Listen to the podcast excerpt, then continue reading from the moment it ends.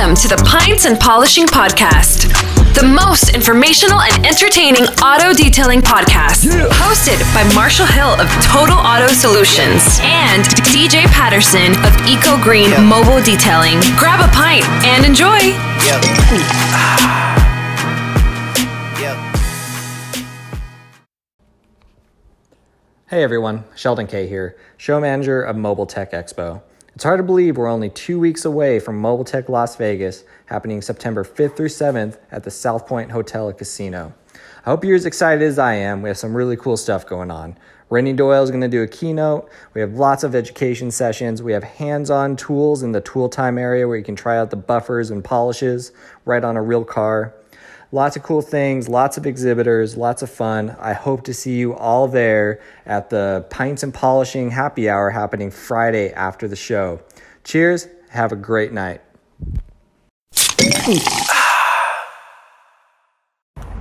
Hey, detailers. Welcome to the Pints and Polishing Podcast. Whew.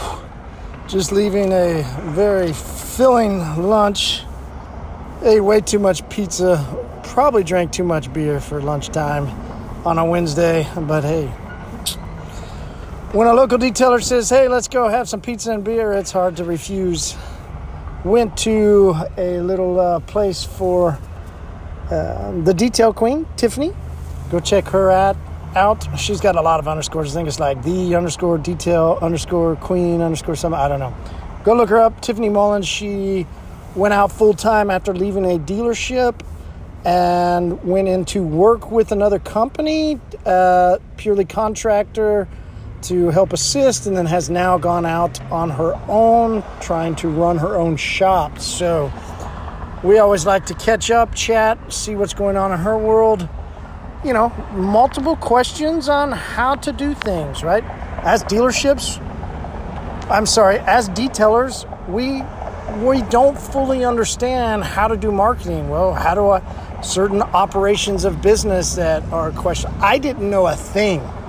When I quit my job and jumped into detailing, I didn't know anything other than it sounded like a good idea and I like to clean my I had an Isuzu rodeo. So, you know, that's it. I had to learn it all by myself. 17 years later, it's great to be able to help. So, we had a really great conversation and it made me think of a recording that I did while at our training event in Edmond at Rad Auto Detailing. Okay, so I want to go ahead and push this out into the podcast because there's a lot of great information that we basically sit down and I interview, in a sense, just chat and go over some training stuff with Josh from Rad and with Darren from 66 Auto Detail. Now, I want to tell you though that at the first there's a bit of plug, and I, I, I end up cutting Josh off, and I go, "Hey, come on, let's talk about you know the detailers and and how they can benefit from this." But Josh uh, is is one of our customers, and so he was, you know, which thank you, you know, supportive of what we're trying to do. So anyway, I just wanted to throw that out there. We try and stay as brand neutral as we can on the podcast, so I just wanted to say, hey, you know sorry, there's a little bit of a plug from Josh. It wasn't intended. It's just kind of the way it went. So, anyway, grab yourself a pint and enjoy. We're all part of the process. Thank you. All right, so we are in Edmond, Oklahoma at Rad Auto Detailing. Just finished up correction and coating, so we wanted to do some live Q&A. So thank you guys for all coming out. Hopefully everybody get a lot of good information. Oh yeah. Cool. Thank you for the time that y'all spent. I know you took time to not go make money so that you could learn to make money. So here's where you want to make it the most valuable. Uh, we've got Josh from Rad. How's it going, guys? We've got Superman. Hi. Darren, introduce uh, the lovely lady next to you. And the lovely lady next to me is Miss Cassie. She's the brains behind the business and the work. She does all the work. I just look pretty. And where are you guys from? Chandler, Oklahoma. Thriving metropolis, 2,500 people. 66, 66 auto auto detail.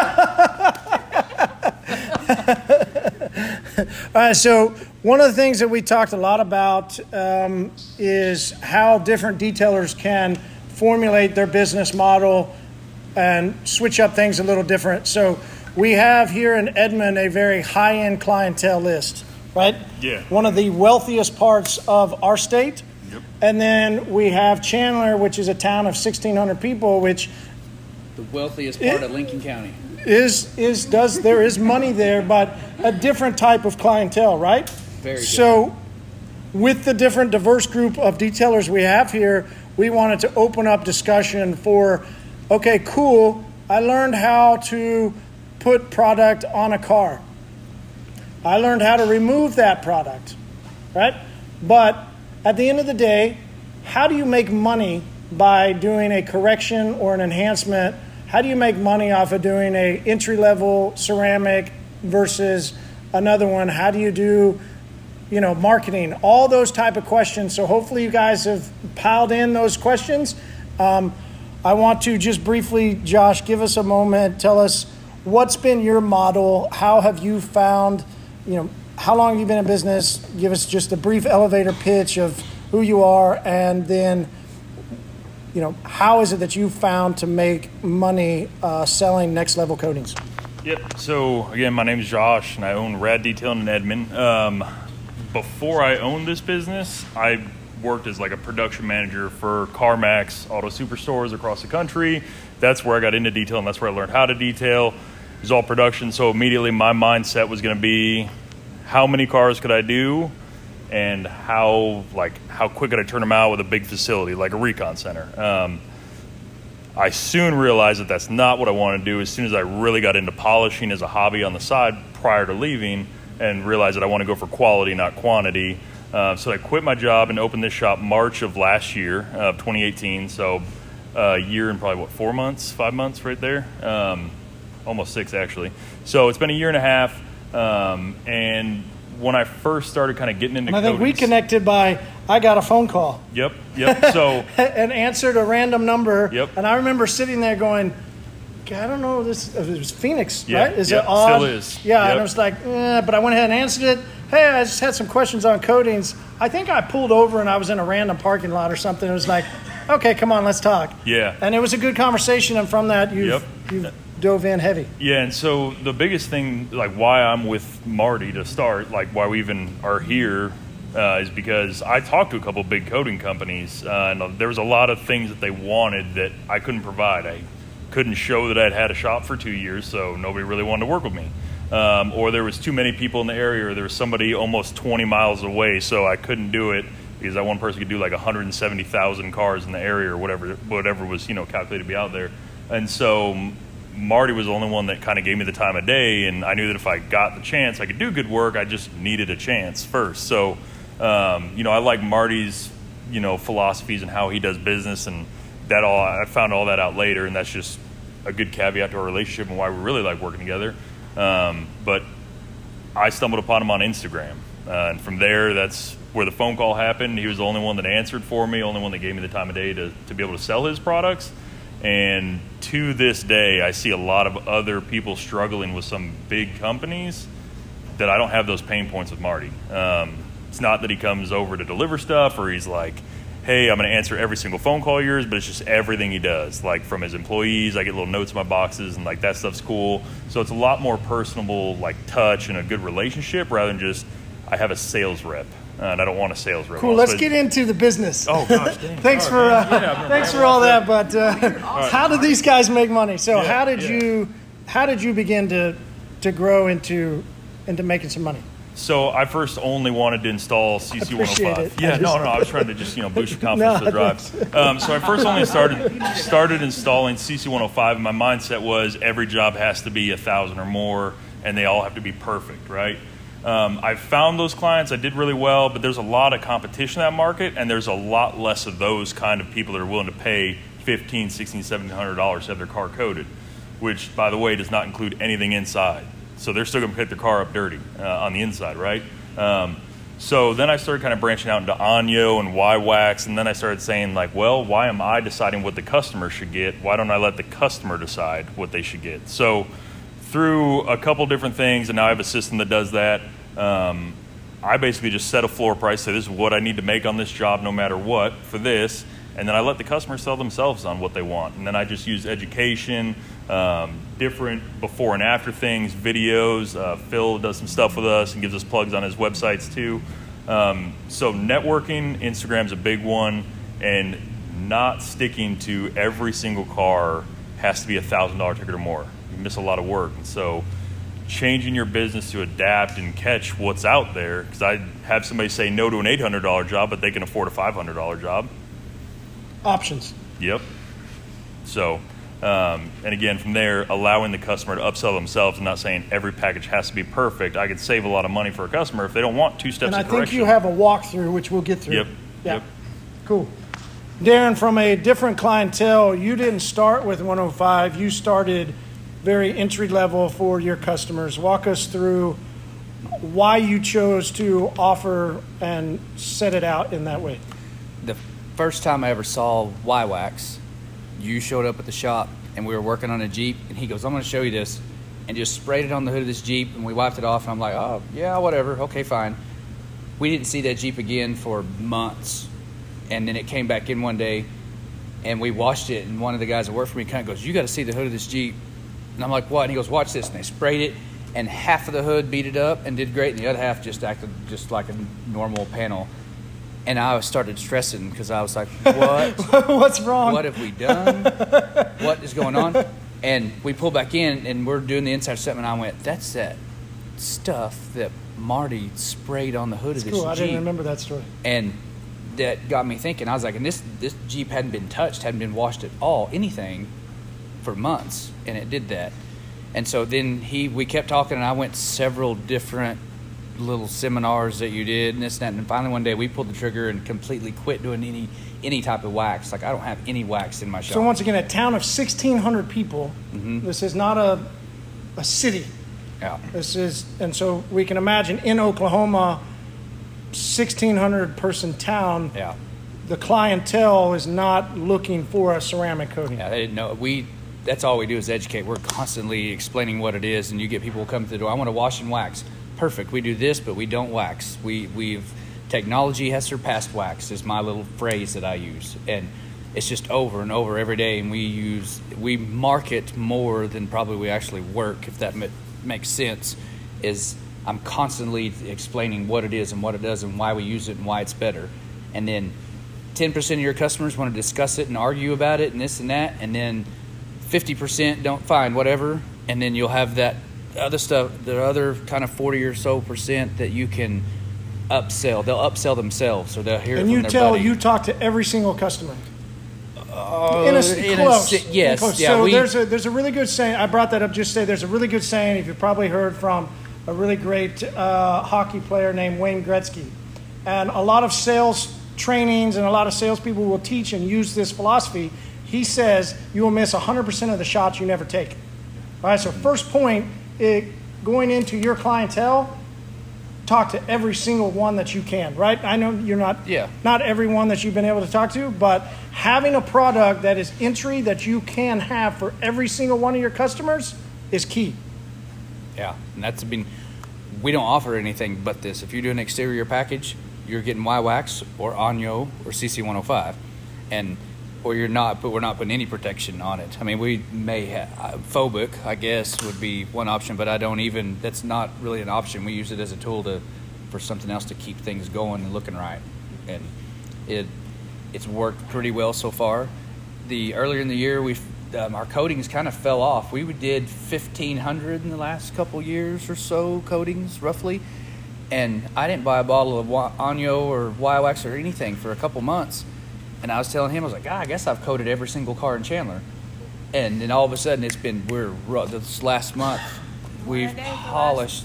Yeah, I mean we have hammered down on stuff. Yeah, I think you guys average If one to not two a two. day Yeah. in a town of 1,600 people of Chandler, And Oklahoma. we did two CC 105s in the last Mm-hmm. two weeks. Yeah. All right, so how do you guys, learning and listening to their stories, we wanted both of them to give a little bit of background of their clientele and how they've grown because it can come and help you guys depending on who your clientele is. Okay? So when you think of your customer base or prospective customer base, right? How can you use what they've done? Okay, first of all, what we talked about automatically every single customer that you can find, prospect, whoever, talk about the coating that you use and the coating that you would recommend. Okay? Um, and then apply as many as you can. Right? We joked earlier about somebody's sister was going to get a coating or something, right? When I started doing coatings, you bet. My mom got a coating, my sister got a coating. My, we used my sister's car, uh, what, a month or a couple months ago in a demo video because she goes through a car wash. And so we had Jake from Warrensburg uh, down to do an IDA training where he got certified for the IDA and got his uh, skills validation and his uh, certified detailer. And so we stopped and did a video because we were using my sister's car. Two plus years of going through the car wash, almost to three years, and it's still beating up. It still doesn't have etching or any marks from bugs. We still don't have bird droppings that have affected it, and she's going through a car wash, right? So every anybody that you can coat and then redo some follow-up stuff with them okay i'm pretty sure that you guys each have uh, which you said that you document all the different customers so how can guys start to follow up when they get later do you guys have a follow-up method I do. So, um, so I use a business service called Thrive, which we can talk more about later. But it automates everything for me. we're going to have on the podcast i think september 4th Yeah. is the date Yeah. Yeah. Yep, so we'll have my Thrive rep on there. He's a really cool guy. It's an awesome software. I was really hesitant at first because I didn't want to give up that control, but it's helped me so much. So when somebody comes in for a coating, I can set specific follow up reminders where it's going to email them for an appointment. And because they've already been a customer of mine, it, it already does it for me. So they just, that link goes into their inbox. It says, hey, it's time for your six month follow up on your coating. All they do is hit schedule. It shows them the dates I'm available for it, and then they book it. They don't have to fill in their name, their phone number, nothing, and it auto sends it out. Because before I used to try and remember it, and I can tell you I missed them. Right, even as detailed as I get on it, I'd still forget because I'm a human or three or four different places. So if you don't have the software, everybody have a, uh, um, a cell phone, right? Yep. Uh, whose cell phone has a calendar app? Everybody's cell phone has a calendar app. yep. Everybody's calendar app have a reminder. Yep. Plug it in, Plug it in, right? Either right after you're done or when the customer leaves. However, set yourself Bob Smith 918 or 405, you know, whatever, and put in the phone number. Follow up about and put whatever coating you put on, and set it six months later. Set it two months later. You know, however, do a couple of them so that every couple months, every six months, you're re-following up and touching that customer. That's very valid. Yeah, Yeah. nice. And it doesn't mean everyone's going to come back either. There's some cars I've coated that I've never seen again. Maybe they moved out of state or something happened. Uh, may have been totaled. Never know. But that also has helped me keep in touch because I've already had customers get like a, a two or three month follow up, and they text me and said, "Hey, we actually moved out of state." So now I rest a little bit easier knowing wasn't my quality of work. That's why I didn't come back or anything like that. That's always in the back of my head. Yeah. So Nice. All right, so cool. That did you guys? Did you have anything to add? We What do you guys do? We've we've been really successful on setting people up on a maintenance plan once we've coated their car. If we Cool. get a uh, one of our Glad higher end that. packages, Glad you mentioned that. we're almost like it's. We really talk about them, even in the initial contact when we're discussing the setting the original appointment of setting them up on a maintenance. Like we're talking about maintenance. This is not a. This isn't a.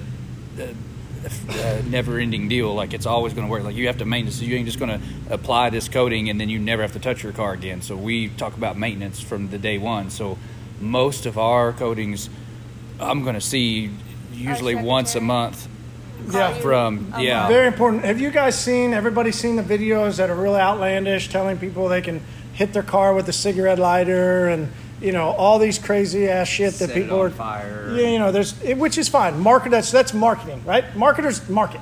Okay. I fell into that early, right? I was with the coating company that that's the way they marketed. So I was banging on my Jeep, and then I noticed, oh shit, I got marks on my Jeep. That wasn't too smart, right? Um, so don't do that. Not a good thing. Um, but there's all kinds of crazy information that is out there about coatings. So I'm really glad you mentioned that. Customer education is a great way of getting that guy back in, right? Do you want to see him in five years or do you want to see him in a couple months? A couple months, right? So, what things should detailers be doing to help educate their customer base when they're coming in? like we tell them that a coating is not it doesn't do everything like it's not going to keep it from scratching it's not going to keep it from having marks on it and going on but and we show them what we can do to keep their car looking good that we're big on maintenance not in prevention versus trying to fix something in months later or years later however long it is and that's we just talk a lot about it. Sometimes we talk people out of coatings. They'll come in and they want all this, and I was like, "Well, what do you do? Are you gonna are you gonna take care of this? You're gonna wash it once a, a year? What do you, what what are Yeah, you so let's break that down. So the car they come in, what questions do you ask? What- and if we've got some, if they're going to wash it once a year, then we're probably not going to put CC 105 on it. It's, Makes I'm- sense. I'm- Value. Yeah, and Yeah. then the same thing for the family that comes in and they've got six kids and they pile out and their dog gets out of their car. We'll, we'll discuss a. I'd rather see it once a month than spend six hundred dollars on coating it and you won't see them again for a, a year. Okay, but what questions, like specific? I ask I ask them, are you going to take care of it? Are you going to wash it? What's your plans? Do you want to do this once a month, once a year? What What are you going to do? What What is, What would you like to see? And it most of them now we've got so many contacts out that they're starting to they've they pull in they already know what, what they want. What feedback do they tell you? They some of them look You at you with questions, the what do they tell you back? they either give you a blank stare or they go I've never thought about that and then or they go no I don't ever wash it I just want you to wash it. What okay? And I so kinda- washing the car is one thing, and then Yeah. you always get the answer of how often they wash it, right? That'll help you guys tie in your maintenance package, okay? We have a bunch of customers that we're the only ones that wash their car. They don't wash it by themselves ever. They bring it back to us once a month, twice a month, Yeah. bi-weekly. Maintenance is mm-hmm. key. yeah. All right, what are other questions you ask? Oh, It's rough because usually I'm out in the shop and I've got a lady that handles all that Terry now. this. And Oh, she does a fantastic job of You talking. progressed she's your very- business to where yes, somebody it's got else to the point where I questions. can't like I'm Fair enough, fair enough. literally in the shop so much that it's Yeah. it. I walk You outside and they go they go how much will this cost and I'll look out and I'll go a lot and then we go on to the next issue. But it's we're such a small town. Everybody knows us. Like we're kind of it's we're in a weird so spot. that's just washing. that- yeah, everybody knows uh, and like now and then they they they walk in and I don't even it's weird now I'm marketing I'm not showing as much stuff on this is a ceramic this is I'm showing how we can make their life better because we've gone from the the education which it's we still do it but it's not as heavily relied as it was a year ago when nobody in Chandler Oklahoma knew We're what a ceramic coating was come in. Hey, uh, I heard about that ceramic thing you guys do. How much it'll cost to put it on our car? But it started with the education. Yes. And asking the questions. Josh, what questions do you ask your customers when they come in? So I ask them just general questions. Um, you know, I'm gonna start off with like, how long do you plan on keeping the car? Because if somebody says, well, I'm gonna sell it next year, CC105 is probably straight out of my head. Like I'm done. Um, and the next thing I'll ask them is, what is their primary use for their car gonna be? I mean, out here we have oil fields. We have guys that work on their. They want to keep their work truck clean, but they're gonna, like we said, they're gonna be out on the road for five weeks and they can't wash anything off for five weeks, and they're gonna hit Blue Beacon on the way back in. That customer is gonna be What's Blue Beacon? uh, it is a uh, truck wash. Oh, uh, highly non-balanced pH chemicals. Spray the whole truck down. Power wash it with yeah, hot water. Uh, it's not a good place. It's fine, but that's not the kind of customer we want because that person is going to spend some money with us. They're going to take it out. They're going to come back after one or two trips over six months, and they're going to feel like they got taken for a ride because it doesn't work well because it's not being maintained properly. Um, you know, so those are the kind of questions I'd want to know from them. Um, if they're going to be selling their car in like less than a couple months, I'll politely turn down their business because Let me pause for one second. That's a question that a lot of times people will ask. Well, how then can I maintain the car or educate the customer on how they, if they choose not to come back and let you guys wash it and they're just out there, what car washes can they use? Um, what type of soap can they use? So, ceramic coatings are chemical resistant up to uh, 12 on the pH scale. So if something goes up to 13, it's going to start eroding away. And even at 11 or 12, that's going to be starting to tear down the coating, okay? If you put a 12 pH product on wax, immediately gone. Sealant, gone. Okay? Uh, what are some 12 pH products? A lot of degreasers, a lot of, uh, if the customer goes even through a touchless car wash or that type of uh, wash like that, that first product that gets put on is a high pH. So it's highly caustic. It's it's probably that 12 to 13 on the scale, and its job is to eat. Okay, its job is to break apart anything that's on paint. Right? So that will begin to erode and deteriorate a coating, but it's going to still last longer than any type of sealant or wax. So that's why there's a lot of companies that have come out with maintenance soaps that are neutral on the pH scale, right? Most of your soaps are already neutral. If you get like a wash and wax or something like that, it's already going to be neutral. Okay, so most of your normal soaps that you're going to buy from any major company, um, anybody at the auto parts store, or anywhere you're going to buy soaps is probably going to be a pH neutral. Um, you don't necessarily have to have a ceramic soap, but do you guys ever wash with ceramic soaps? I think you had, every once in a We while. did, yeah, we did there for a while, and I can't tell much. Yeah, you can't really. Yeah, now. yeah. No, yeah. Shameless plug for a guy I know. I only use Total Auto Solutions Oh, come Hyper Clean. But story. it, but it's a neutral pH, Yeah, right? yep. So any any most of your your soaps are going to be a neutral pH. Okay, so as long as they're not running through a a touchless that's that extremely high caustic and extremely high pH, it's going to last longer, right? You can t- they can still go through. Just the education part of it is letting them know that maintenance will extend or reduce the longevity. Make sense? So, I mean, th- those questions I asked, uh, whenever I do hear somebody, I do think it's important because I am turning down money, and that is really counterintuitive to a lot of people.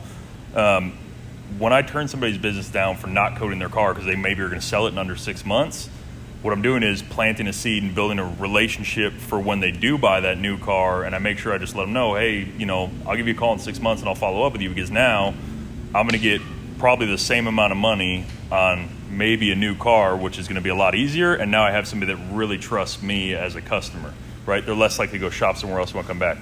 Um, the other thing I ask all my customers is, what do you know about ceramic coatings? I want to know their level of understanding because you can bore people. I'm really good at it, as you can tell, uh, and I get really technical and geeky, and I like that. So I want to know what do they know. They might say nothing. I say, great. Let's start with what's important to you, you know. And I ask them different questions about what's important, and then we go into false claims and why prices are different. And I educate them on that, and then last thing I do is I encourage them to go get quotes from other people. Like I want their business because I'm earning it, not because I'm the first person who could smooth talk them into a coating. Um, I definitely encourage people to get it. I'm also at a little bit less price point than some people um, because we have different clients, we have different markets, and I want to make sure that they know their options and they know what they have. But All right, so they all come back. we'll get into some more stuff too. But any questions on when the customer comes in, how to handle the customer, and what to talk about? Any questions? Oh yeah, maintenance is great. Yeah. Mhm. Mhm. Along with the whole like six months, you know, the whole reminder thing, that's pretty dope. Like, so it works hand in hand. Yep. I think that's a really great thing to offer. Yeah. The maintenance plan that, that caught my Cool. Yeah, on the topic of maintenance plans, I uh, actually messaged DJ with EcoGreen last week to talk to him about his maintenance packages. Um, so, do you guys offer, or do you do any type of weekly maintenance, or is it typically longer? Both. I would say if you can get somebody that comes back every week, you've got an incredible customer. I mean, I, I was built on weekly to bi weekly business. I, my whole business starting off was completely maintenance. Every week to every two weeks, I was seeing customers, and this was 2002. So, but now with ceramics, yeah, I mean, the more you can see them, the better. And if you can talk somebody into a weekly maintenance, oh yeah, you're you're golden. Okay. Yeah, that was my question for DJ, and I kind of want to get some feedback from. Yeah, from go for it. Darren. What about you guys? Um, You said you guys do a lot of washes? We're geared more towards a, once a month. Uh, we have people that do it bi-weekly, but once a month is about the a- the And average. It's define just- wash. What do you guys do? We'll have like a, a, a basic wash and back once a month scheduled. And then Soap, we, yeah, we mitt. just wash the outside. it. Um, dust off the dash and door panels, vacuum the, va- the traffic areas where their feet go, and touch up all the windows. And just just bends that way. It never gets bad. Well, it starts with a what a full detail, whatever you want to call a full detail. So when we don't have to work that hard at once a month on it, and then we always encourage them. So if it needs washed before this, call us. We'll set it up. We'll do that. And it's a kind of a crap game on whether how often they do it. But I don't feel I to me. I feel like calling them more than once a month is bugging them. Uh, I don't. I don't want to do that. I don't want to send them a text. I'm anti-text. I'm because I don't want you to text me. I want you to call me. Now, everybody else's generation is different. The younger generation, they want that text or email or whatever. So I'm really easing into that. I'll let them do it, but I, I want you to call me. And I feel like if I call you three times a month, I'm bugging you. And so that gives you an idea of kind of how we work. I'm really young. How old are you? The same birthday. I am not as old as you. Are you sure? So we were actually born on the same day. We figured Same that day. out the exact same day. Mm-hmm. But I was born in the morning and he was born in the afternoon. I don't know. I don't remember when I was born. I thought that's what, you time? said was the afternoon. My afternoon. dad might have told. I'm Yeah. sure he. But it's funny when we caught it. We, we were like, "You were born wait," and it was wait on what? Like, and then I go, "Where were you born?" And I think I you go, said here, "Shawnee," and he and I go, "What?" No way. I go joking. I was Tulsa, but Yeah. that would have been really funny. Same hospital and everything. Mm-hmm. But uh, okay, so let's. Great question. Any any other questions? Um, no, the one other thing that I had concerns about was I would feel bad as far as pricing Mhm. compared between a weekly maintenance and a monthly maintenance. Uh, if it's every month, I feel like the price should be the same. But that's kind of what I talked to DJ about is how exactly do you determine pricing every week? Is it offered at a discounted rate because it's every week or Well, do you if you had a car that came in every week versus once a month, which car's cleaner? it would be a lot easier to maintain the week. So then you create the value proposition for your customer, knowing that you're not spending as much time. So yes, if you come in every week or I come to you every week, which Waterless allows you that opportunity to go into somebody's garage and maintain their car. Like and maybe the first detail is full price, but then yes, but you just did a coating, so that is your full price. So, you know, you coated the car, then you, you know, whether that's sixty dollars, whether that's forty dollars, depending on your clientele, your need as a business, forty to sixty to seventy-five. I know some can go up and down, um, and then, yeah, if it's once a month, yeah, you're more probably like that 125, 150, 200, somewhere in that ballpark. Um, given that if it's in that 50 to 60 that you're seeing it every week because you're probably only going to spend an hour like to wash wipe down maybe throw a little phobic um, you know vacuum out the car hour to an hour and a half And max don't don't stress over right now when you're first getting started and all the. I've changed prices a hundred times. Every, we're changing prices every four months. It seems like, and because something will change or we'll find a new product that we can do it faster or better or slower or whatever. Some it, it, you don't know. So when you're starting right now, if it's fifty bucks you're doing it for and you're making a killing, well, in two months you may go, I can't do this for fifty dollars. There's no way. Well, even though you have that first guy and he's still there and person and you're still doing it once a week, bam, bam, bam, and then you get their friend and you get that, you just tell them, say, I want, they go, I want Mark's deal that you go there once a week. All right. Well, it's hundred dollars a week for me to do this, and he goes, Whoa, Mark's only paying twenty five. He is, but he's on it. He we did this plan. You don't. It, it's it's a little different deal. Now this is where we start, and it's an easy transition. And you you think you think it's hard because I go through this all the time. I it feels really hard, but it's not. It it it'll go smoother than you think to up the price on on new people or even your existing customers, and. It, so don't get caught up on golly i'm not going to make any money on a $50 deal. Well you do. On that one you may Yeah. not but the next 10 that you get because that car they're like man that guy's car is perfect all the time and they see you coming in and out then the neighbors you go to the neighbor's house. Well you walk you do the neighbor's car for 50 bucks you walk across the street and do his for 100 once a week it, it paid off. And so don't get too caught up on your pricing to begin with because it's going to change. We have a maintenance customer that we've maintained since 2003 and one of the guys was maintaining two of his cars this morning and we're in and out right we haven't jacked with the pricing because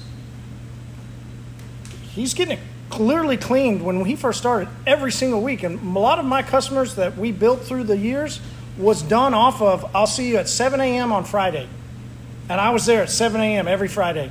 He got charged 50 bucks every time. Did it in one week? How bad was it? You know, so I don't have to charge 200 bucks because I wasn't there for three hours. and you showed up and you kept that date Mm-hmm. and we we have we have failed on a bunch of stuff that people said well you didn't call me last month oh i'll go through and look no we didn't and you're like golly we had i spent all that time working on them to get them set up on that maintenance plan then we failed and I, I, you see them at walmart and they go well you didn't call me this month But let me say this it depends on your customer base, it depends on your financial needs. Okay? Somebody that's listening to this in Phoenix is going to go, Y'all are absolutely insane to charge 50 bucks. They're charging 100, right? So it really depends on what your customer base will pay, how you can continue that growth process over the years, and then how much do you need? You know? And sometimes people are understanding. Just be like, when we started, I could charge you forty dollars, Right. but now I have more people to Right. Pay. Uh, inflation has happened. Our products have gotten more expensive. I'm sorry, but the price is gonna have to raise a little bit. DJ doesn't charge close to what he used to charge. He's probably doubled to triple a lot of the pricing, right? So as your business grows, yes, you can in- continue to increase your pricing. and you're like, now I have more experience, so you're getting Mm-hmm. better product anyway. So we're we're four times as high as what we are when we started Yeah, yeah. So I like he said, don't get caught up in pricing. Give it a good value to them so you can get customers and make sure you're making some money. Great question. Anything on that? We ready to go into marketing? Done with the customer that's come in? Cool. Let's go into the marketing side of it. Um, as we've already said, there is. Uh, give me one sec. Because I'm interested to see, because like a, a guy that does it kind of on the side and get it here and there, and I've got I know a couple other people that do it, and I'm they'll talk to me a little bit about what they do, and I'm like, oh my gosh, you can do this and this and this and this, and I'm just like overwhelming you with information. Does it is it helping you, or does it make you go, crap? That ain't what I want to do. No, no, no. It, it, it's like this is what I want to do uh, full time. You know, but it's hard. It's hard for me. Like I, I have a job that pays me over twenty dollars an hour, and I work over fifty hours a weekend. So I detail on weekends, and I make pretty good money at it. But how do I quit that job? Yeah, so what he was saying, if you guys couldn't hear, he, he does it on the side and he's trying to go into doing it full time. and then see if you have enough to go throughout the week. It, It's, it's, it's, it's, it's hard for me 'cause it's like I have mortgage, I have car payments, I have kids in oh. college, I have, you know what I mean? So, but yeah, this, this is my goal. This would be my goal. Yeah, this is your end goal. So how do you get there, right? A lot of it starts with, right? That's the the under. That's the foundation, right? We get that established. A lot of that's what you're going to call your processes. Okay. I know Josh, you're big on processes. You've already talked about it. DJ's huge on processes. His whole business is run literally like a corporate style setting. There's processes and paperwork for everything, right? A lot of it he's put into just his own system that his guys carry around a tablet. Okay, so, but getting your underlying processes written down and started in you know where you're at will help you go into being able to jump full time. And the best way to be able to jump full time is to jump jump. is to jump. It's tough, right? You, you're going to go, oh gosh, I got mortgage. I got like, trust me, I get it. Trust me, like I get it. Like, so, but the best way to know if you can do it is to do it. Uh, if if you if you if you do it and fail, right? Let's go there. Let's say you do it and a couple months in you fail. What happens? You go back to getting a job, right? Okay. If you do it, or let, and let's go this way.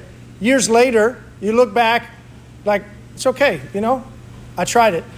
Years later, you look back and you never tried it, you'll regret, not trying it.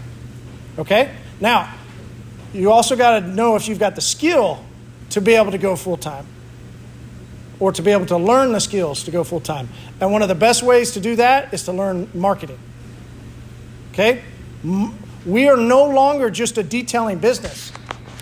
Uh, Josh is a perfect example of that. You guys have really started to blossom lately in understanding that detailing is literally just one aspect. We, we're not we're not just detailers. we're business owners, and we have now become marketing companies. Full scale media. How do we have that opportunity? Because this amazing guy named Mark Zuckerberg is trying to figure out ways that, you know, from the movie, I don't know if the movie's real or not, but, you know, how you can match faces and do it like social media has given detailers the most amazing opportunity to market for free. When I was full time mobile detailer, I had print, right? I made postcards, I made flyers, I made stuff that I had to go hand out, right? I had a website very early into it, and websites, not everybody had them, but that was the other way. I had a website, but in 2002, you couldn't market a website.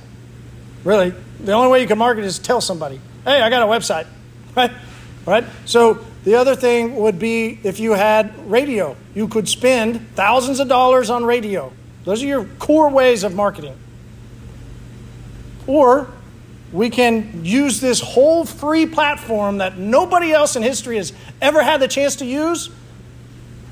What does it cost you? Zero. Financially, it doesn't cost you anything. A little bit of time. Not a little bit of time. A lot of time. takes a lot of time to learn the proper ways of marketing online and on social, right? Yeah. S- Hours. Yeah. Um, the uh, detail queen from Tulsa, she has gone through a little bit. She's saying this week she's had to close down in the afternoon because she didn't have enough to do and she just went home. Cool. Darren didn't let You got- happen with ours. So Okay, I get it. You know, people, Darren, he's taking off. He's gonna go get it, but- businesses and asking them, hey, a A, lot of people aren't outgoing like that, right? So. so how can you spend that time, whether you close down and go home or not? How do you spend that time? And that's what I told her. I said, cool. That means you got hours and hours to start learning how to do social, start learning how to do videos. Oh, I, I, don't, I don't know how to do videos. Cool. There's a really great website, G O O G L E. How do I make videos for Instagram? It'll send you to this other really cool site called YouTube. And there's going to be somebody that did a video showing you how to make videos. It takes hours and hours to learn. I spend countless hours uh, trying to learn well, can I use this app or can I use that app to create a video? I found an app that works, and then it's tough for me to, to do it.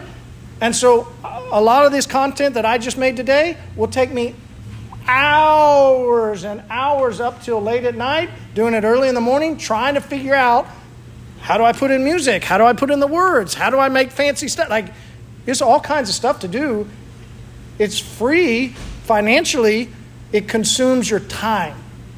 So, the quicker you can get going when you're slow or wanting to start, the more time you can invest early to learn, the faster you'll catch on and the quicker it'll grow, right? Josh does a lot of Instagram marketing using stories, using people to come in and take videos. Josh, walk us through those processes of when you started to learn, okay, I need to start getting my name out there further. I'm growing, but how can I use all this technology to grow my business? Yeah. Real quick, I just want to touch on what you said earlier. So it is hard, man. You don't know until you're in there, and you'll never know until you do it. I wish I'd have done it 10 years ago.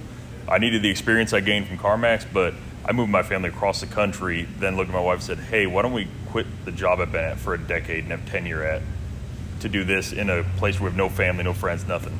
So it is hard, man, but you'll get there eventually. Um, so the way I used uh, like Instagram and Facebook to kind of build the business and, and market more was um, I didn't have a lot of money at the start. You know, we opened up the business and that's all we had. So all I had was time. Um, I listened to a guy named Gary Vee. I like what he has to say, and so um, I really just I'm not really smart on that kind of technology platform, so I watched a lot of videos, and like that's all I did. I went to CarMax, I'd work my eight. On the way home, I'd listen to videos on how to make YouTube videos and how to make posts and you know different stuff. And um, as the business progressed and as I started getting the hang of it, and then I'd see people respond to one thing but not respond to the other. Then I started talking to guys like Phil who had a lot more knowledge, and I started networking more um, and just gaining a better insight. And ultimately, now the reason I don't spend money on advertising is because I like the process of trying to keep my business running on free posts, free information, workshops, um, you know, partnering up with people to do things for them. Um, that's all been really cool for me. And now I have like this huge, cool following on, on social media. I mean, it's only like two, 2,000 people, but it's cool to me because it's my little thing that I made. Um, and I even get people that are like, hey, we want to we want to make sure our car gets a picture in front of your shop. Like it's a thing, you know, and I never envisioned that off being consistent with my photography. If I had never been consistent with my photography, that never would have been a thing. And so some things you're going to find out by accident. Some things will be really good, um, you know, and some you're going to really have to work at. Um, the biggest thing is just patience and consistency.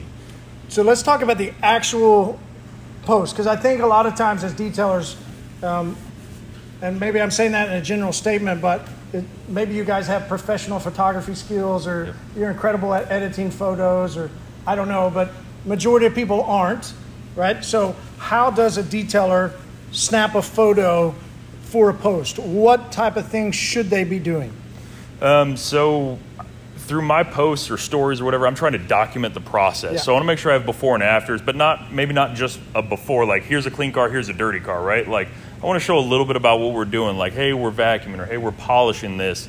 Um, sometimes when I get something in that's really cool, or I want me in it. if the car comes in with a specific need, right? Because we Yeah, already asked yep. the questions, Yep. we understand what the customer's wanting. Yep. So then to use that information in your post is very valuable, right? So take It the becomes before. educational. Yep, and in your post, and even you take three or four through the whole car. In your post, the first one maybe is the before shot. Yep. Here's the car that came in. The customer was specifically needing this, right? What we're doing there is we're telling people the story, right? And they'll follow the process, but we're also throwing out a shotgun in a sense. And when you shoot a shotgun, not every bullet hits the target if it's right if it's a if it's a long shot, right? If I'm closed barrel and I'm shooting here, right, he's dead. But if I'm shooting you with the shotgun, you're probably not going to get hit with every little BB type of deal, if you know what I'm saying. But it's going to hit somebody, right? And that's the point. You need to tell people why the car came in, start to explain the story, and that's going to specifically target somebody else that goes, maybe it was my the kid spilled, you know, something in the back seat, and then when that guy, maybe somebody read it, and when they go down the street and they pull into McDonald's and they go, I spilled in my tree, you know, what's going to click in their head? Oh, wait, there was this guy that was showing a video of cleaning, right? You get my point? We did the paint last week. Yep, we cleaned paint out of a car last week, a whole gallon. Posted it, Oh, yeah, documented it. Yep, I showed like from before to middle to tear down to partnership to end. Stored it all out in the comments and everything. And I can tell you, I've gotten it was probably a bad idea to do it hindsight, but I've gotten like four or five calls in a week about, hey, I've got paint in my car too. Can you get it out? And I don't pay for that. That's just something I put together and like traded my time. Now I'm getting the leads from it. Um, so that's it'll it'll bring you more business, you know, and you just got to be real intentional about what you're doing and real deliberate about okay, take the time to take the pictures, take the time, you know, if, if you can't afford a full-time photographer, which I know I can't and most of us can't, it's expensive. You've got to think through that stuff. You got to think, okay, well, what's going to make, what's going to mean something to these people, and you got to break it down in layman's terms. You can't say everything's a paint correction. You know, you can use that as an educational term, When but people you put might, one step paint correction, I did this, this, no. Yep. Tell people. yeah, you'll see a lot of bullet points. It's like Yeah. we wash iron or the wash know decon, you know, all this means, stuff. yeah. And, and then even when you abbreviate a technical term, it's like you lose people. So you can say, hey, paint correct. We did a paint correction on this car. Paint correction is the process of, you know, and then explain it, you know, and then and then people start to kind of get it a little bit more, but um, it's got to be educational. It's got to be a story. People follow that better. I still do 50-50 shots, you know, just to Yeah, throw some cool 50 stuff yeah, in definitely. and mix it up. And so I think the biggest point is like don't get stuck in one way because it'll work for a little bit and then it'll soon fizzle out and you'll have tapped that that like little vein. Then you need to once that starts happening, then you need to switch on to something else. Maybe more stories. I know we talked about that where posts were doing good So for a while. pause for a second. We said stories, so we meant in your post you tell a story in a sense of in marketing. The best way to market if you watch if you watch TV commercials, right? A lot of TV commercials are a story. They're showing somebody do something. Okay, that's what we meant by telling a story. Now he means in Instagram or Facebook stories. Everybody know what those are? There was a guy here earlier that I was he didn't know what a story was, so I yeah, I helped him record his first story. Everybody else, it's okay if you don't, but is everybody know what an Instagram story is? if you don't have Instagram, you don't, So you don't know. it, it is owned. Pretty much like Snapchat. Yeah. It's it was Instagram's answer to Snapchat. Instagram tried to buy Snapchat, and they didn't let them. And what is about six months later or so, once they came up with the technology, Instagram goes, "Oh yeah, watch this." So that's why Instagram has filters and all that in their stories. But oh, really? Yeah. That's cool. Well, you spend a lot of time on YouTube. I spend very little. Yeah We're on the which we've already side. talked about. I completely missed that one. Um, so Instagram stories are little segments. Okay, they used to be 15 seconds, but now they're extended to even longer. So the post, right, the post that you make, then throughout your day, the point of stories that I find the best value for my customers is to is to describe and document the process.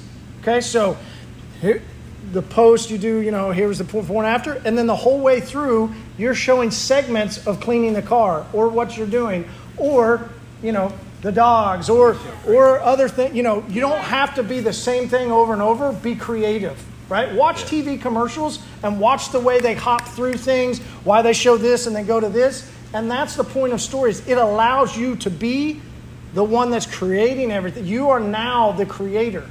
You're now the uh, whoever. What's the guy that's uh, telling everybody what to do on a set? The director. Director. Yeah. You are now the director of your own marketing company. We like So- to keep our our um, social media business-like, but still kind of informal, so it lets people feel comfortable to interact with us. Like we've been told that we have way more people comment on our on our stuff than a bunch of people, but we make them feel comfortable enough to talk to us on social media. We don't, you know. And our stories keep- are all the crazy stuff Yeah. we do. Like, Right, that's I what's it- mean, yeah. my kid fell asleep in a car blowing it out and is literally asleep. And Yeah, I, that was super I funny. put a that's on our Yeah. Instagram story. They were riding their bikes around the yard and jumping and thought they were really jumping high and they were getting that far off the ground and we videoed that. And so there's all kinds of We crazy have a Doberman, stuff We take pictures that's of her. like, on it. So it's not all about cleaning cars. They feel like they know us. And I'll have people come in and go, "Where's your dog?" They relate. Yeah. And So speaking of Gary Vee, he talks about how people go onto social media for two reasons, right? It's escapism. They want to go on and see something else and escape from what they're doing.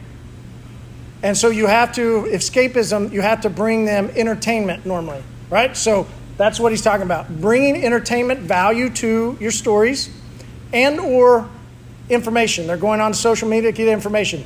A lot of that was seen early with Facebook getting recommendations, right?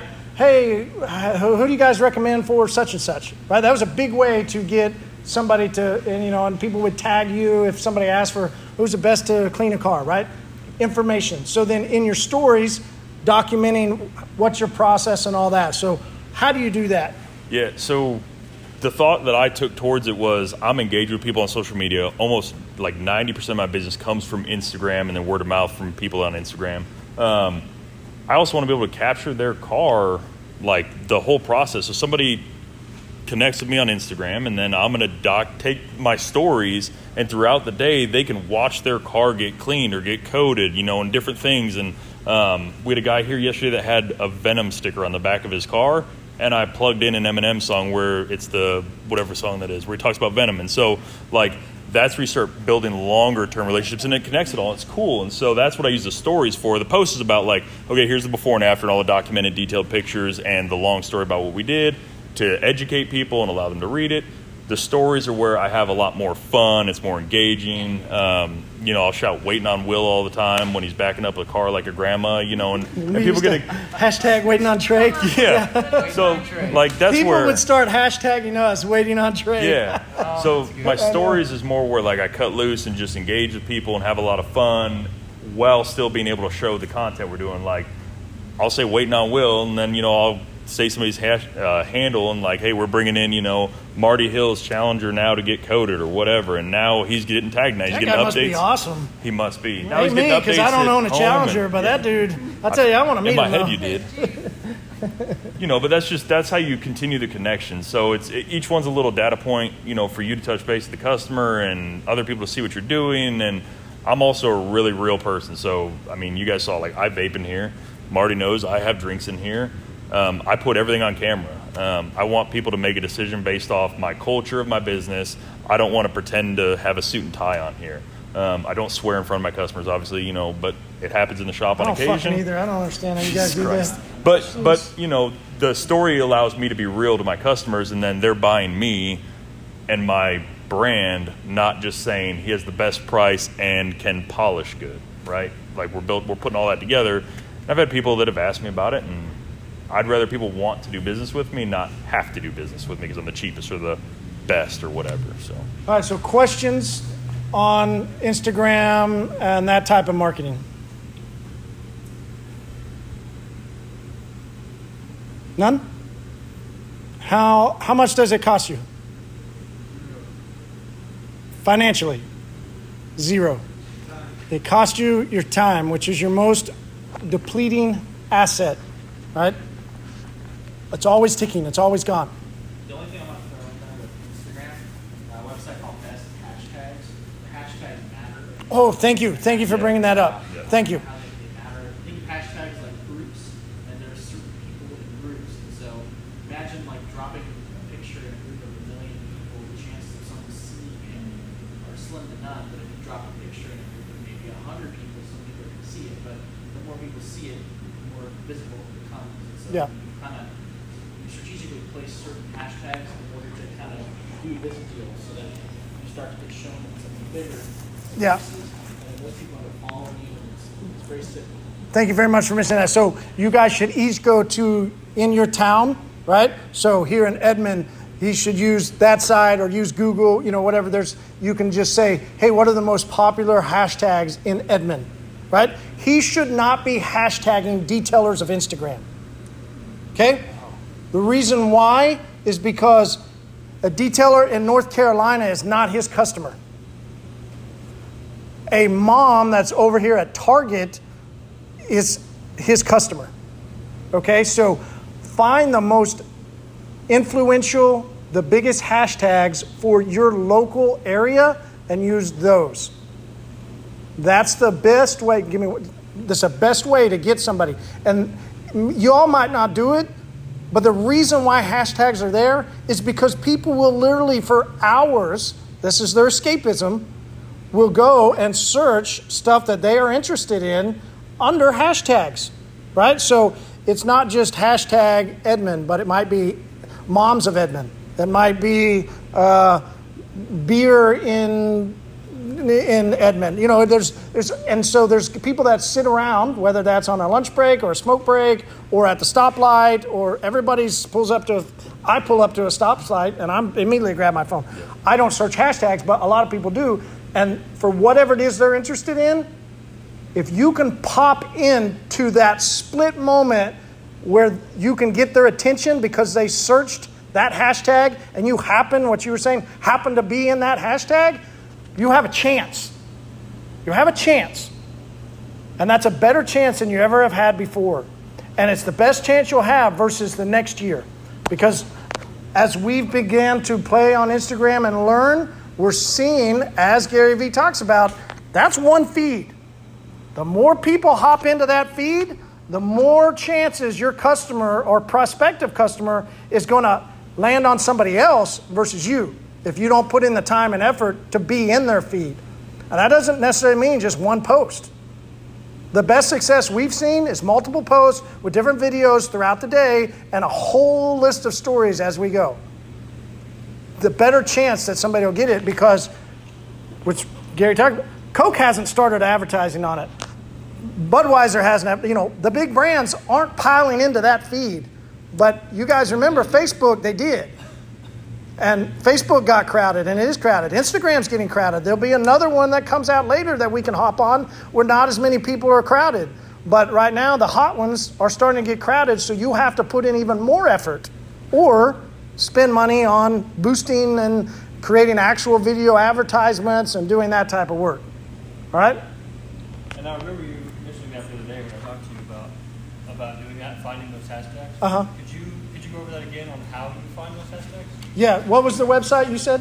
Well, best hashtags are going to get you the most popular hashtags for that niche. Because the thing is, is that you're going to be doing things within a niche. You can't just do like some random hashtag that no one's gonna because people have to like people have to like whatever that simple hashtag. yeah Well, I, think you were saying basically like you could have some hashtags that have 100,000. Right. And then you have some hashtags that are 5,000. Right. So it takes it takes time Yeah. to go and search Yeah. which hashtags have the most posts. And I think your point was it's not always being in those. You should put some in those Right. because so many people are looking, but there's going to be so many other people putting hashtags in.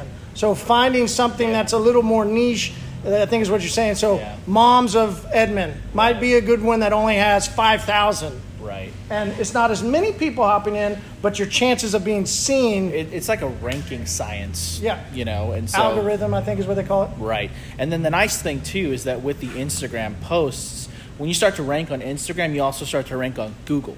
And the the biggest thing I'm going to also say is make sure to geotag every photo.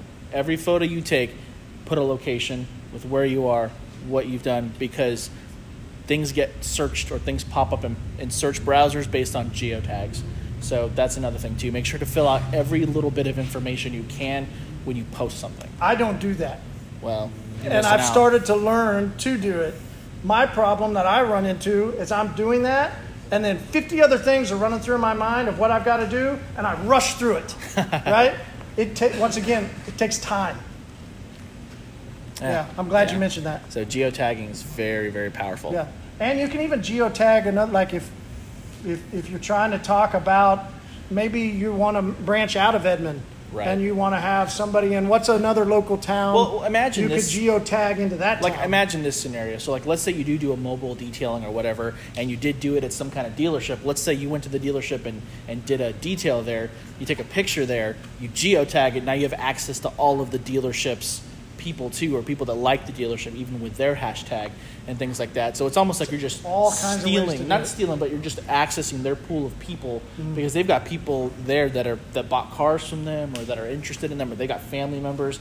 And then when someone sees that you're friends with a friend, you're like, hey, it's a friend. You know, they're going to add you and they're going to like, and it's going to help rank and basically just help visibility. It's all free. Yeah. It's all free stuff. That's awesome. Thanks, man. Um, what do you guys use? So um, I, I do use best hashtag. It does show you popular ones, but the biggest thing that I do is I stop and think with this post, who am I trying to target? So who's my clientele for this post? Okay, if I wash this car and I think it turned out really good, I don't need somebody from Texas. I'm looking for somebody from Edmond, uh, somebody who's in a certain, you know, they like certain things or they live in maybe a, a rich part of town, so maybe like Deer Creek or something like that. I know there's a lot more money out there. I might tag them. Um, do I want the bigger job? Hey, lifted trucks, people with trucks, or off-road trucks, or I, I tag like off-road addiction in there. Hashtag them. They're a, a lifted truck building company right here on the same road as me. Um, so you, you know, each one of those you just got to get in there. If you like cleaning minivans, hashtag mom life, right? You know, it's a, probably a big one, but those are the kind of things that as you start going, you'll start thinking of more and more and more, and it's endless how many there are out there, but you only have a certain amount to put in, and so you'll start getting more deliberate and figuring it out. It's a lot of trial and error on what really hits well. And the, the best thing about that is you'll actually start to get organic people that start to follow your account that are local and that are interested in you. So they're just going to like your videos, like your posts just because they follow you, which then helps you Or share it, Yeah. and then their friends will see it. Yeah, if you can get them to share, that's even more. Yeah. Yep. All right, so that is Facebook and Instagram. That's only two, right? I haven't even really talked about YouTube. Powerful. Hadn't even talked about LinkedIn, right? There's a lot. Haven't even talked about Snapchat. I know somebody mentioned it, but haven't really talked about Snapchat. Haven't really talked about TikTok, which is now starting to grow. I mean, as you can see, we're not just detailers. but don't just clean cars.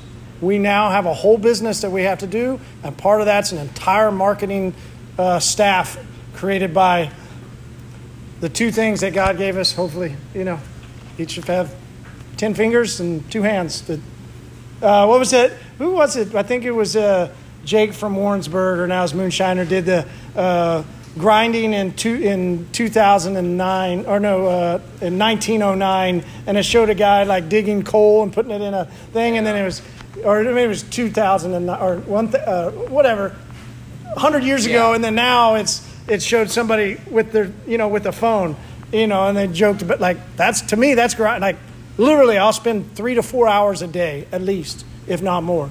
I, I wish I could spend more.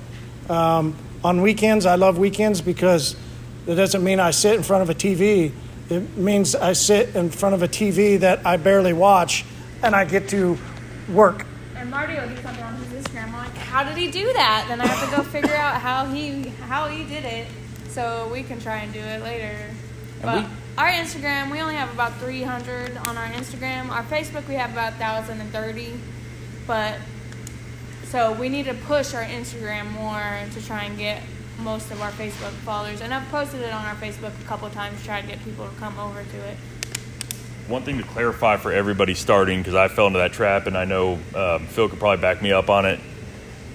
Followers does not equal amount of money. It equals your reach, But you- which I is did- you know, yeah, a no, lot no, of no, yeah, want a no, big- no, no, no, yeah, no, that's good. So like sometimes, like so, okay, so the mobile business I bought in had nine thousand followers on Facebook, right? And my partner would always be like, "Hey, man, like you, you only have eight hundred, and blah blah blah." I'm like, "Yeah, we make exactly the same amount of money." It's about like so having a big following is important to me because I want to have a lot of people to talk to and bend their ear and like chat with them. But the higher number you want that because it gives you more people to talk to, which in turn could bring you in more revenue. But just because a shop has 4,000 followers, like there's a new detail business here that's been open for less than a month and they've got almost 5,000 followers now. We know those are bought, that doesn't make them money. So just remember that when you're starting your business, don't get caught into buying followers. That doesn't mean you're going to be popular or good or make a lot of money good educational content, hard earned organic followers will do that, and then the money will just keep coming. Followers are just cool. So keep that in mind. And we don't rely on Facebook. Like we we've been to every business in town just about. we we go to community things. Uh, we do the Halloween thing. We go to all our parades because we do Christmas parades. They do Memorial Day parades. They do a bunch of parades. So we'll go. We'll go throw out candy. We'll put our logo on stuff. Like market, market, market constantly. All right, so last thing, we talked about marketing in a general form of detailing, how you should market your detailing business. Our car has our logo on it. Yep. Specifically with coatings, because that's what we came in and we learned about. How can we use social marketing specifically targeted at helping to sell or grow our coating business? Um, transparency. I, I think there's a lot of people out there, like Marty said earlier, that make a lot of high claims. Um, I think just telling it like it is is starting, you know, to become a really good thing, and people are liking to hear more of that. It's not a super thing. It's not going to make your car indestructible. You can probably set it on fire and it may be fine, but like we don't sell it on that. Um, so a lot of transparency, showing people what goes into it and breaking it down for them really gives you a lot more leverage on on the uh, dollar amount side when you're asking like, hey, yeah, it's eight hundred dollars. I have some people that fall over and they're like eight hundred dollars to like I would. wipe something on my car, and I'm like, well, no, it's not wiping something on your car. It is at the end, but here's a list of stuff that goes in, and so that's where we use the educational part to sell the coating, but then also being able to do show and tell, like, hey. You know, we've got a Raptor we wash every single Monday on a maintenance we coated a year and a half ago, and I still put it in there and say, hey, you know, year and a half update. Like here it is, still beating, still sheeting. We're not doing anything other than just washing it. Like no smoke and mirrors, no gimmicks. That's how it is. Um, but past what I can do about it, I always ask anybody that gives us that we give a ceramic coating to, like we'd like a review if you have time. Like whatever you thought of our business, whatever you think of the product. Like if it's six months from now. Let us know what you think and put it out there so other people know because we just want to be transparent and sell a good product. Do you, which I know you've had some people that come in that do work here with you, Yep. and I, th- I think you've done, you did his car, right? Like, Yeah, Yeah. have it in Y Wax. We're going to do his Mustang in uh, CC105 next. Cool. Um, so I think what I've noticed that you do really well at is is that you engage your customers that come in, and then you encourage them. Right, if you are happy with the work, please, and you tag them in the Yep. post. Right, you get their Instagram. Yep. Right, you get customer data. I think is a very common thing Yep. that businesses do is get customer data and then you use that customer data and you say, "Hey, this is your Instagram. I'm going to tag you when I make the post about this." And then you ask them to share that then probably, right? Yeah, yeah, to share it. And a big thing is I don't incentivize incentivize reviews or anything like that. I don't incentivize sharing. I want people. I want to do such a good job and be so honest and transparent that like people are guilted into giving us reviews and, and sharing our content because they want to feel good about what they what they're doing to help us out. And that's so important because so many people think if I just throw money at it, this is gonna be good. And it is short term until the money stops coming. You've got to build a very strong brand around a culture of like raving fans for your business. Um, and it's more than just a business. When we go out to Cars and Coffee, we don't go there to sell. We just go there just to talk to our customers and hang out and have fun. Um, and that's important to them. People don't want to be relaxing and getting sold. So all those little things all equate to a good culture and a good brand that that will start selling itself eventually on a long enough time frame. People just want to come here just because they know it's the rad dad or whatever. I might have my stupid straw hat on, you know, or whatever. They get their picture in front. Like who knows what it's going to turn into? But like that's the cool part of the journey and process. Um, and being able to sell this kind of stuff online through a phone was never something I dreamed was ever going to happen, and it seems so far fetched until you're in it. Like the other day, a man posted a review of us, and he was like, "They're awesome," and we hadn't even gave him his car back yet because he had had it coated once before, and before he even got his second coating back, he reviewed it and said we were awesome, and then he came back and got his car, and he's like, "Oh, it looks wonderful," so he trusted us enough to say we were awesome before he even got his second car back. I think for you guys specifically, if if people are wanting to do a lot of maintenance washes, a great way of using Instagram or social uh, to help your marketing for maintenance, that somebody has gotten a coated vehicle. You know what's super popular for detailers to spray with water and show hydrophobics, but then they they miss the whole close. Right in sales, there's always the lead up, and then you've got to go for the close.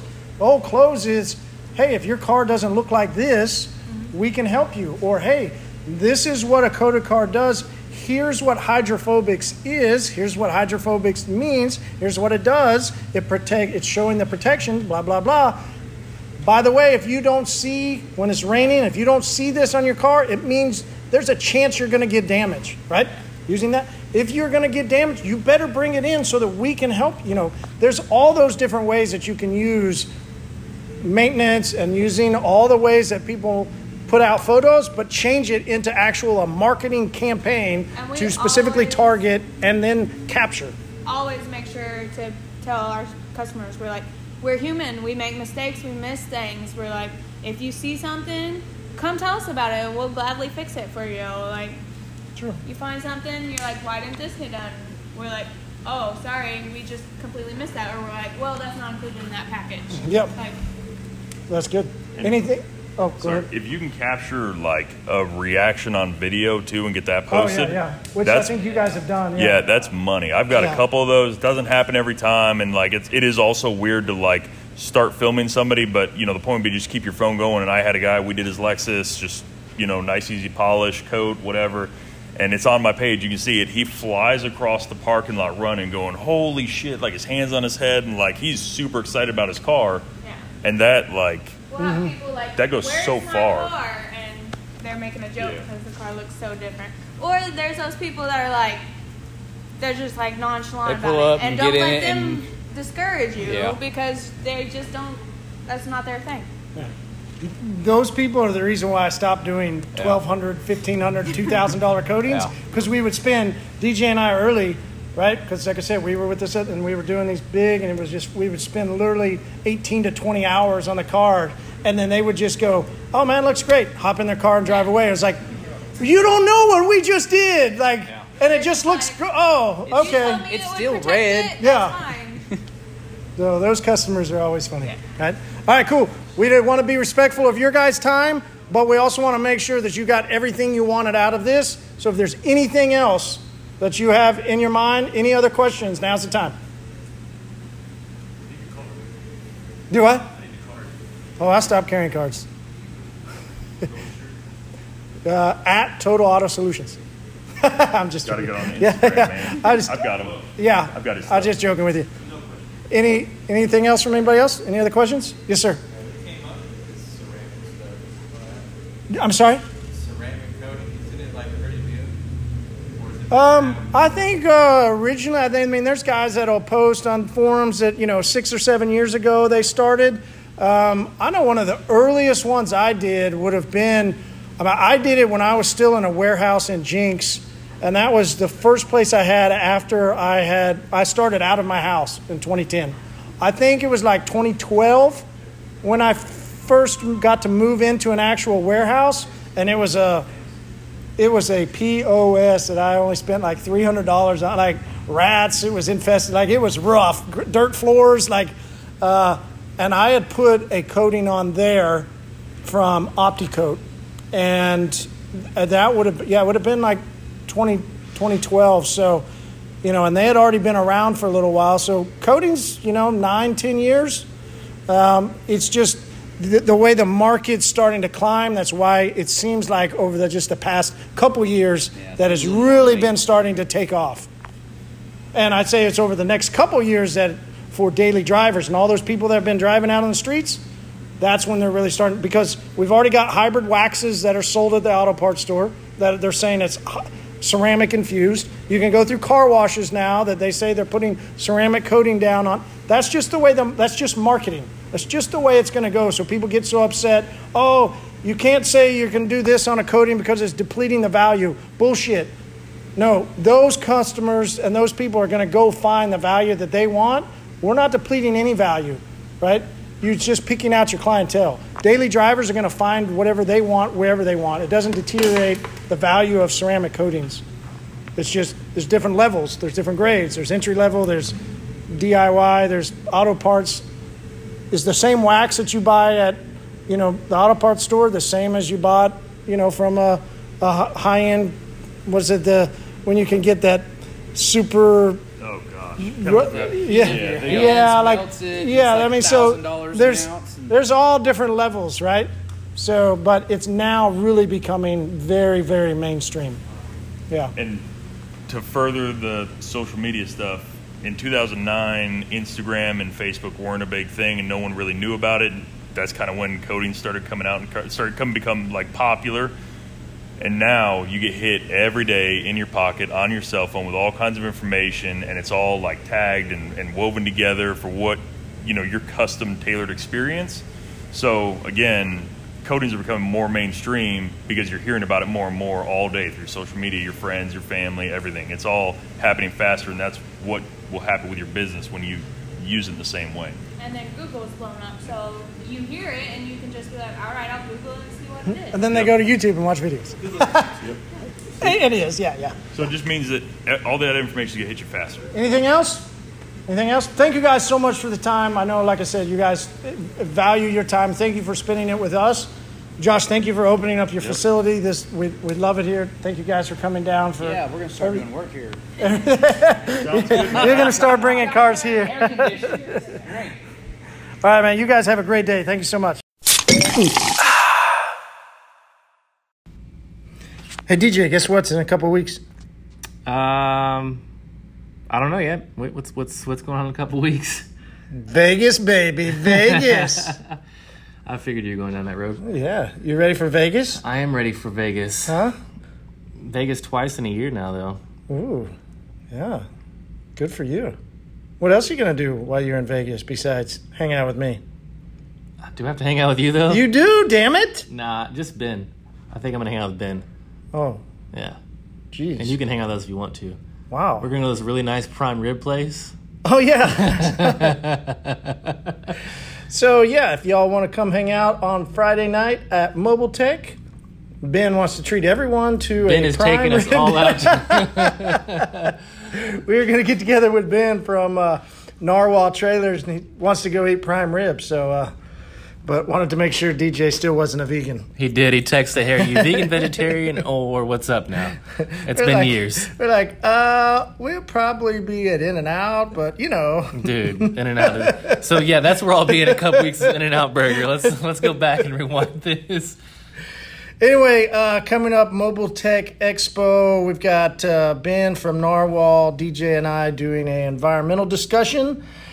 On how to be profitable as a mobile detailer, but yet being environmentally conscious. And DJ and I will also be doing a discussion on how to build a brand.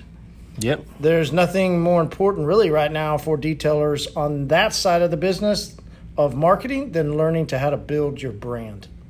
So it's going to help everybody continue on for years of uh, great sales and service and continuing to grow their business. So, uh, DJ, thinking of Vegas, what is it that you are most excited about?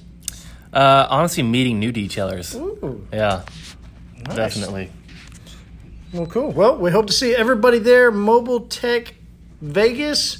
And um, we're also going to be doing a little pint night, right? A little, A little pint, pint happy night. hour Little, little happy hour. A little happy hour. from 3 to 5 on Friday. Are you wearing your beer socks?